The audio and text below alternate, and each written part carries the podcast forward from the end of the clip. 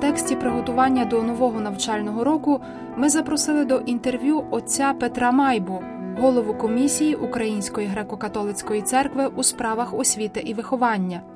Він розповів про те, скільки шкіл запропонують учням очне навчання, про ситуацію з вчителями та про важливість психологічної підтримки як учнів, так і вчителів.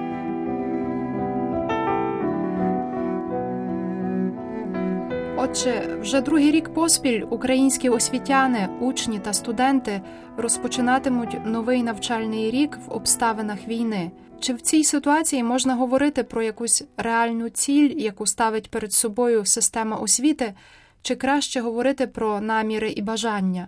То, до чого хочеться повернутися, це вже як то кажу, не перше місце. Це до нормальної праці. Люди просто хочуть до нормального життя повернутися і пробувати продовжувати якось е, скажімо так жити.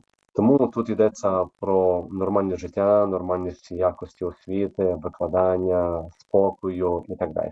Ну і не до кінця знову ж таки це є можливо.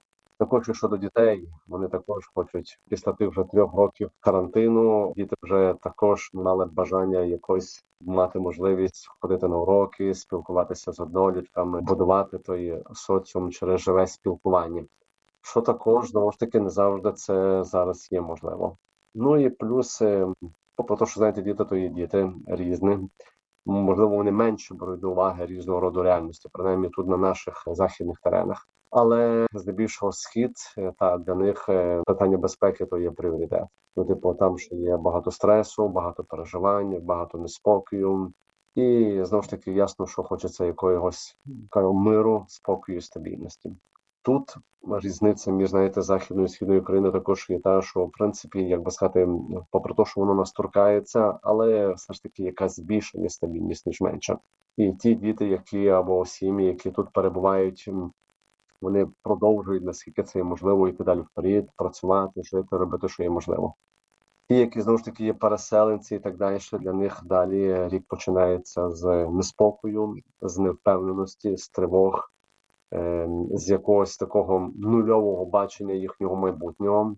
Ну і звісно, що вони живуть виключно надією дію на те краще майбутнє. Наскільки, на вашу думку, школи в різних регіонах України готові до навчального року? Який відсоток шкіл зможе запропонувати учням навчання офлайн? Ситуація знову ж таки відштовхуємося від від реальностей. То ясно, що ситуація є непевна. І по факту всі наші школи, особливо зарашній час, вони потребують реально укриття. Навіть ті, які здається далеко від війни, але знову ж таки вони є захищені. Та як, наприклад, навіть та остання садочок був у Львові, що знову ж таки прилетіла ракета, і вроді би садочок був готовий, красивий, скажімо так зроблений, майже як то кажуть, досить добре. Іншим словом, він перестав існувати. Тому принаймні з тих даних, які подає міністерство, з 13 тисяч шкіл, які наразі є функціонуючими в Україні фактично тільки 9 9 тисяч з них мають укриття. Але також говорять, що це не є укриття, яке може забезпечити е, безпеку всіх дітей в навчальному закладі. Це означає, що, наприклад, е, можливо, в залежності від того наскільки укриття може прийняти дітей, буде також дивитися, чи, наприклад, е, скільки учнів буде в той момент онлайн, скільки буде офлайн. Практикувалася така річ, що, наприклад, певна частина дітей приходила, наприклад, один день онлайн, інші були офлайн, і, наприклад, на другий день мінялися. Тому про що говориться, що тільки фактично зі всіх дітей, які навчаються в наших школах, тільки 65% зможуть повернутися до очного навчання. Тому що тільки якраз е, на цю кількість дітей є е, скажімо так забезпечено укриттями, є організовані укриття, і вони можуть його належним чином отримати. Хоча, само собою, також і щодо укриттів, принаймні з того, що чуємось, є різні ситуації. Тобто одні є доб досить добре облаштовані, інші трохи менше, і ясно, що кожен е, керівник закладу буде відштовхуватися від реалії, з якими є пов'язано його, його приміщення. За допомогою партнерів певних організацій заходу, особливо лорієнти, наприклад, на французькій організації, вони нам дуже допомогли, особливо для наших шістьох шкіл цього року, які дійсно мали труднощі з укриттями. Все ж таки їх отримати. Тому по факту зараз всі наші школи вони зараз мають укриття на щастя, і в принципі є готові до навчального року. Поки що ми скажімо так підемо вперед. Тут все рівно знову ж таки будемо діяти також і по ситуації. Тому що коли, наприклад, є тривога чи якось, образно кажучи, діти будуть діяти певним відповідним чином, чином, які вже вони відрегулювали і навчилися робити ще з минулого року. А яка ситуація з вчителями тепер? Ну, е, ситуації є різні. Е, Багато хто, ви знаєте, що виїхав за кордон, і ясно, що не мають можливості повернутися або великого бажання, особливо більше це є центральні східні регіони.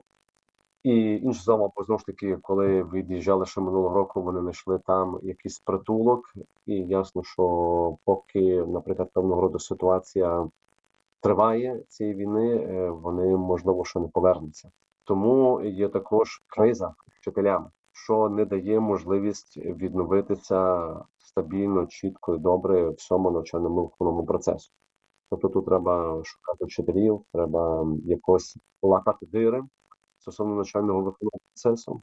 Ну і плюс воно також знаєте опирається на оплату праці. Фактично весь бюджет, ви знаєте, України він працює на війну, тобто на військову промисловість. І фактично врізали всі добавки і так далі. Що лишається просто гола заробітна праця вчителя без якихось там е, додаткових відсоток, там я не знаю за категорію, за я не знаю вислугу років, е, іншого роду надбавки, які вчителі мали, за рахунок яких, принаймні, як напевно, та вчительська праця вона трошки виглядала, як то кажуть, престижних. Ось зараз тут це майже є знято, і фактично ну, на голій ставці просто люди фактично виживають. Ясно, що там ще де є чоловік, який принаймні трохи заробляє більше і має можливість отримати сім'ю. Іншими словами, вчителі працюють, розуміючи такого, що ця робота є дуже потрібна і важлива. З іншої сторони, де фактично вчителі пробують якось тягнути на свої затрати, ну це дійсно дуже складно. Умови є, які є. Допомагаємо один одному, як можемо вас. Отже, напевно, всім очевидно, що під час такого важкого періоду найбільше страждають діти, їхня психіка. Яким чином освітньо-виховна система в Україні старається підтримувати дітей, а також і вчителів у цьому сенсі? Тут важливо є знаєте, такі моменти підтримки різного роду зустрічі, інформаційні семінари, реколекції, моменти якогось спільного називаємо так віднови духа або спільного пережиття тих чи інших моментів. Вони дуже сильно допомагають. Тут просто навіть в одній розмові, яку мав недавно навіть з блаженішим, то було скажімо так озвучено ця річ, що фактично Україна наступний рік може мати десь понад 20 чимось процентів більше е, гуманітарного його потреби забезпечення продуктами харчування, і 18% це є гуманітарна потреба освіти дітей. І ясно, що та освіта дітей, тому що знову ж таки є нестача, є потреби, є мала і висока якість, тобто воно все лягає на плечі вчителів. Наприклад, є дуже багато в певних центрах, там де є переселенці, діти ну фактично вони так, де не де ходять до школи, а де де взагалі вони не беруть участь у. Тобто тут є криза у світі. І ясно, що тут якось треба вплинути не тільки на процес той, щоб забезпечити всіх дітей у світі, але також і забезпечити належну підтримку психологічну, соціальну всіх, хто є залучений до навчального програму. В першу чергу починаючи від дітей, потім також і вчителів. Тому спрямовуємо всі зусилля на те, щоб підтримувати вчителів, які потім в свою чергу будуть також підтримувати на місцях дітей. Отже, Петре, що вас найбільше вразило у розмовах з дітьми та молодими людьми у цей період? Ну, одна з таких, знаєте, найважчих речей це коли діти втрачають батьків, тобто особливо батька. Ситуації, які приходилося там з певними дітьми говорити про ці речі. Ну, це, чесно кажучи, не є приємна річ. Потім, коли знову ж таки це є трохи така масова річ, ясно, що воно дуже сильно впливає на якісь такі певні бачення. І тому з одної сторони це є трагедія тих дітей, які пережили або які живуть тими ситуаціями. З іншої сторони, деколи може бути таке, знаєте, що є нерозуміння. Тобто, наприклад, в іншої дитини все добре в сім'ї, нам батько, мати є на місці, не є воюючими. Вона нічого не втратила. Так, кожен знаєте, як кажуть, пробує виживати як може. Деколи можуть бути певного роду непорозуміння. І ясно, що тоді також ці болі вони трохи помножуються. Знаєте, і тут так, то є складно. Плюс е, різного роду трагедії такого роду, що, наприклад, є якісь я не знаю, невпевненості в завтрашньому дні пов'язані з тим, що, наприклад, батько чи поранений, чи інвалідом, чи вже без руки, без ноги. І тут знову ж таки іншого роду проблеми. Плюс, наприклад, психологічна проблема, де хто приходить з війни, або знову ж таки є комісований, і там треба дуже сильно пропрацьовувати психологічно. Тобто це є кризи, з якими я не знаю, типу, як то на майбутнє давати раду. І це напевно, що не буде річ одного року чи двох. Тому у цих моментах, коли там виникають якісь е, конфлікти в сім'ї, якісь труднощі, які переживаються в інших моментах, ну так, є складно. Одна з таких ж поширених також речей, особливо е, тих, які повертаються звітам, це є алкоголізм.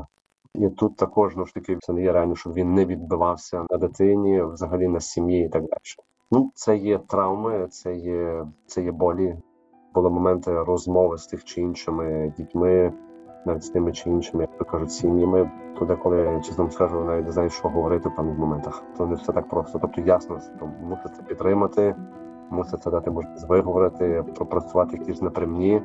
Але знаєте, коли момент там людина плаче, коли образно кажучи, вона мусить виговоритися, бо її наболіло, її болить. е, Тут е, словами це дуже важко. Це було інтерв'ю з отцем Петром Майбою, головою комісії Української греко-католицької церкви у справах освіти і виховання.